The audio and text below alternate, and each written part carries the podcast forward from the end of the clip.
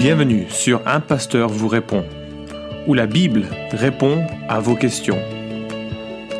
Accueillons le pasteur Florent Varac.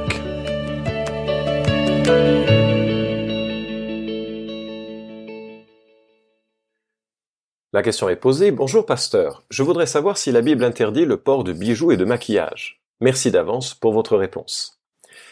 Alors la question est intéressante et il est vrai que les protestants ont parfois été euh, un peu réticents sur ces notions de, bijoux ou de maquillage, parfois de façon extrême. Je me souviens d'un ami qui me racontait que son euh, grand-père, pasteur d'une dénomination euh, que l'on retrouve dans de nombreux pays du, du monde, avait mis sous discipline, c'est-à-dire exclu de l'Église, une jeune femme qui avait mis du maquillage et parce qu'il considérait, il est responsable de l'Église de l'époque, considérait que c'était vraiment euh, une connivence avec le monde qui était inacceptable pour une disciple de Christ. Alors, euh, je partage pas cet avis et je sais que cet homme, vers la fin de son euh, parcours, a regretté profondément d'avoir été si dur sur des choses aussi aussi secondaires. En plus, je crois pas que ce soit biblique. En tout cas, euh, un autre exemple, avant de rentrer dans les textes bibliques, il me semble que la ville de Genève était connue pour ses bijoutiers, et lorsqu'elle a adopté euh, la réforme, euh, Calvin aurait encouragé ses bijoutiers à fabriquer des choses un petit peu moins euh, frivoles, plus utiles, et ces bijoutiers ont commencé à fabriquer des montres et des horloges.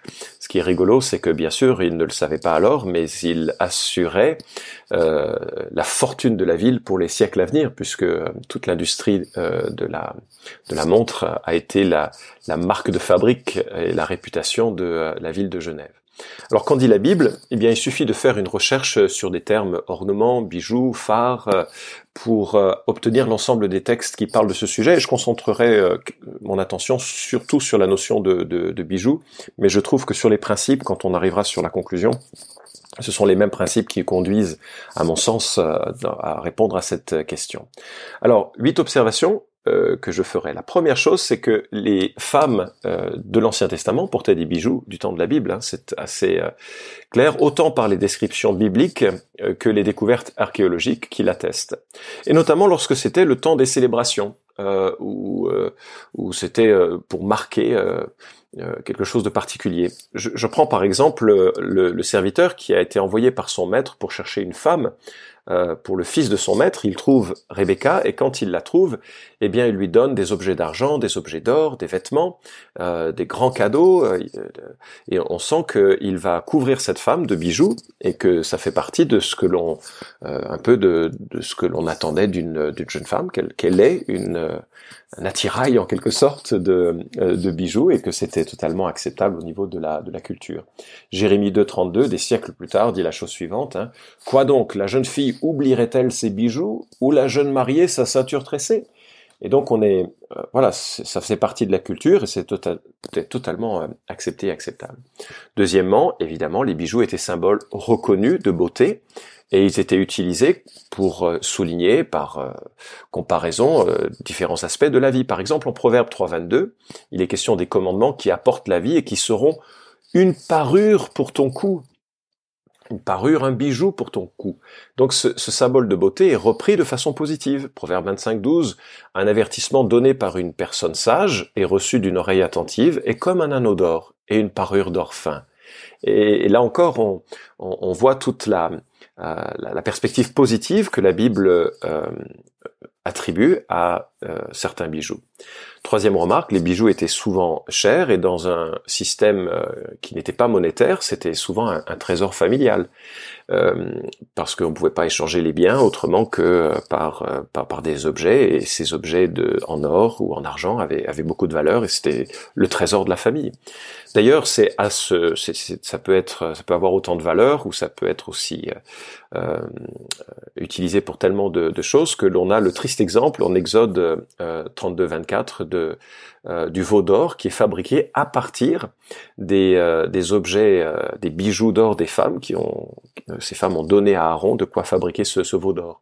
Quelque temps plus tard, des hommes et des femmes euh, vinrent auprès de Moïse, cette fois-ci euh, avec un cœur bien disposé, ils apportèrent des boucles, des anneaux, des bagues, des bracelets, toutes sortes d'objets d'or, et tout ceci a permis à construire les éléments euh, liés au, culte d'Israël.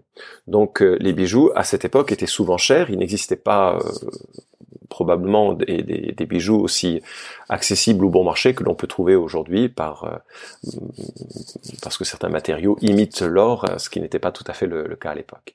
Quatrième remarque, les bijoux étaient l'occasion de souligner la beauté, et là encore de façon très positive. Cantique 1, 10 et 11, tes joues sont charmantes au milieu des bijoux, ton cou est beau au milieu des colliers. Nous te ferons des bijoux d'or avec des points d'argent.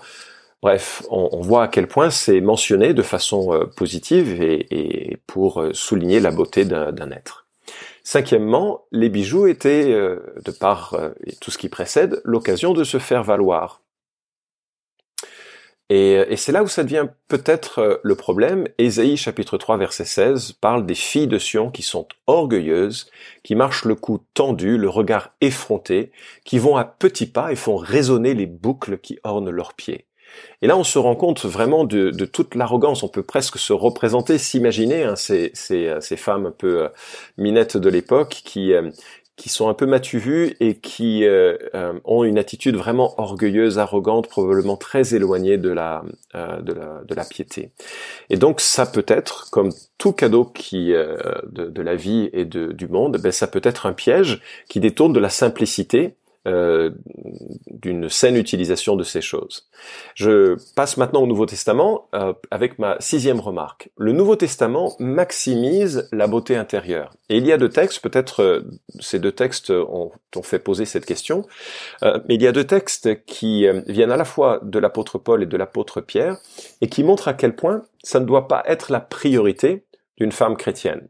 Mais néanmoins, ça ne veut pas dire que ça ne doit pas exister. Mais en regardant 2 Timothée chapitre 2 versets 9 à 10, l'apôtre Paul dit, De même, je veux aussi que les femmes, habillées d'une manière décente, se parent avec pudeur et simplicité, non avec des tresses, de l'or, des perles et des toilettes somptueuses, mais plutôt avec des œuvres bonnes, comme cela convient à des femmes qui affirment honorer Dieu. Alors pourquoi il est question de, de tresses? Est-ce que ça veut dire que les tresses sont interdites? Alors euh, certainement pas, et heureusement pour nos euh, sœurs, notamment d'Afrique, qui sont euh, magnifiques avec leurs tresses, c'est que ça fait partie d'un héritage culturel remarquable et qu'il faut bien sûr préserver. Mais à l'époque, les tresses étaient l'occasion de, de, placer un, certain nombre d'épingles justement en or et de, de, bijoux et qui ornementaient la coiffure. Et donc les tresses comme cela étaient extrêmement coûteuse, était extrêmement matu vue, ce qui crée un problème dans les églises parce que les églises rassemblaient autant des esclaves que des nobles euh, et, et, et, des gens qui étaient autour d'une même table, ben ça créait une disparité qui était un peu euh, un peu difficile à, à vivre. Et l'apôtre Paul euh, vraiment encourage à ce que euh, ce soit plutôt des, des œuvres bonnes qui soient le, le, critère déterminant de la qualité euh, d'une femme ou d'une personne d'ailleurs, pas simplement sa, ses beaux vêtements, ses, ses, toilettes somptueuses.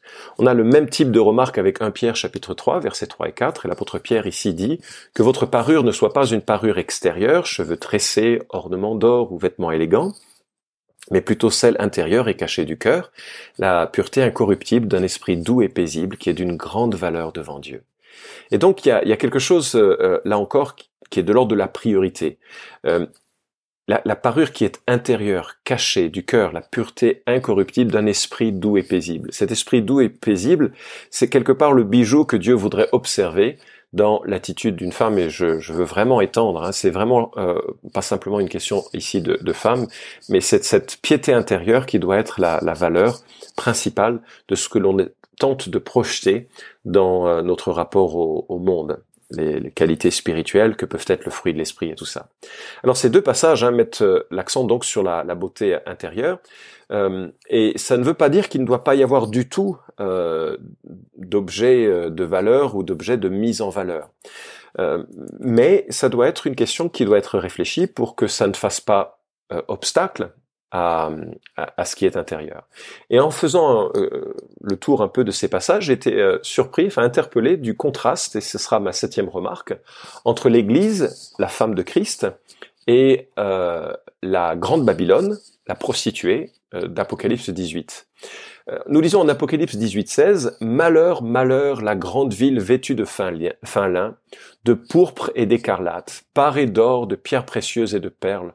En une seule heure, tant de richesses ont été détruites. Et la manière dont elle est détruite, euh, dont elle est pardon décrite, cette femme, cette grande prostituée, c'est quand même euh, avec euh, beaucoup de beaucoup de bijoux, mais à l'excès. On, on sent c'est paré d'or, de pierres précieuses et de perles, un peu comme les, les personnes qui ont des, des bagues à chaque doigt et une vingtaine de, colliers autour du cou. C'est c'est trop et c'est trop et on sent qu'il y a une il y a quelque chose que l'on met en avant qui, qui n'est pas qui n'est pas vrai, qui ne correspond pas nécessairement à l'individu.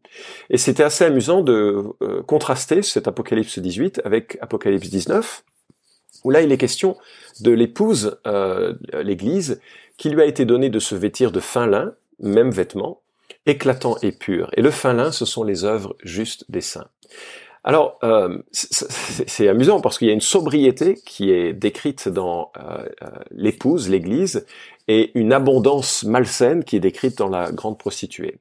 Alors, il ne faut pas en conclure que l'Église ne doit pas porter de, de, bijoux, parce que un petit peu plus tard, dans Apocalypse 21, on voit que cette ville est prête comme une épouse qui s'est parée pour son époux. Et le verbe se préparer euh, se, parer, se faire belle, implique euh, aussi cette notion, comme on l'a vu dans, dans, par analogie avec les autres passages qui parlent de, de, femmes qui se préparent pour, pour le mariage. Mais on voit, on voit que c'est pas le centre, c'est juste une ornementation, c'est quelque chose qui souligne une beauté qui est euh, d'une autre nature. La beauté n'est pas le bijou, la beauté souligne la beauté du bijou souligne une beauté qui est bien plus, bien plus grande, bien plus, bien plus complète. Alors, ma huitième remarque avant de conclure, euh, il serait erroné, me semble-t-il, hein, de prendre ce que je viens de dire en disant bon, alors donc on s'en fiche un peu de, tout ceci. Euh, il faut que ce soit seulement une question de piété, de, vie spirituelle. Euh, 1 Corinthiens 7, 33 à 37 évoque le souci que doit avoir l'homme ou la femme mariée. On attend qu'un homme se soucie du bien-être de sa femme. On attend d'une femme qu'elle se soucie du bien-être de son mari. Paul utilise des termes comme plaire à sa femme ou plaire à son mari. En sorte qu'il n'y a pas de place, me semble-t-il, hein, pour une forme de spiritualité où l'un se dit, bah, puisqu'on est marié, je m'en fiche de mon look, je m'en fiche de mon apparence, je m'en fiche de mon hygiène personnelle, de mes vêtements, euh, je veux être aimé euh, comme ça, de toute façon on est marié euh, pour ce qui est à l'intérieur et pas pour ce qui est à l'extérieur. Mais cette attitude, cette attitude peut être aussi égoïste que celle qui mise tout sur l'aspect extérieur comprendre les attentes de son conjoint, faire preuve d'amour, de chercher le bien, la joie de l'autre, que l'on soit homme ou femme, y compris dans le domaine de l'habillement ou de ses bijoux, me semble euh, refléter une attitude chrétienne et biblique. Tout est question ici de proportion et de mesure, et tout est question aussi de, de motivation, parce que c'est aussi pour la gloire de Dieu, dans euh, la conscience que on vit cela, euh, on vit dans nos corps devant euh, Dieu et, donc on peut l'honorer, on doit l'honorer de, cette manière et on doit honorer son prochain de cette manière aussi. Alors je conclus avec une petite histoire qui euh, vient de notre propre famille. Ma femme et moi avons eu trois enfants, un fils et deux filles, et je dois vous dire, alors bien sûr c'est la vie d'un papa, mais mes deux filles sont exceptionnellement belles. Et nous n'avons jamais minimisé leur beauté, nous l'avons toujours reconnu comme un cadeau de Dieu, et nous l'avons, euh, nous les avons, euh, euh, nous l'avons dit, c'est-à-dire qu'on a, on a observé leur beauté devant devant elles, et je voudrais pas que ce qui suit tempère cette cette notion. Et nous ne les avons jamais non plus découragés à, porter avec modération certains petits bijoux adaptés à leur âge. On les a contraints à ne pas se faire percer les oreilles jusqu'à un certain âge. Enfin, il y avait un cadre qui était donné, mais nous voulions aussi souligner la beauté de leur personne et que c'était un cadeau de Dieu. En même temps, on a parfois discuté. Alors je sais que certaines euh, certaines fois mes filles me disent qu'on a discuté que de ça. Je crois pas que c'était le cas, mais euh, on a parfois discuté de Proverbe 11 22 qui dit un anneau d'or au groin d'un pourceau, c'est une femme belle et privée de bon sens.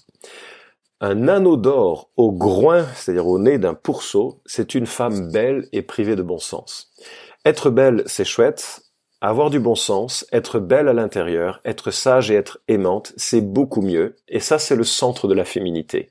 Et c'est quelque chose que l'on a voulu souligner avec nos filles. Euh, et bon, bien sûr, ce serait un, autre podcast, mais j'ai l'impression que l'essence de la féminité, selon la Bible, c'est l'influence.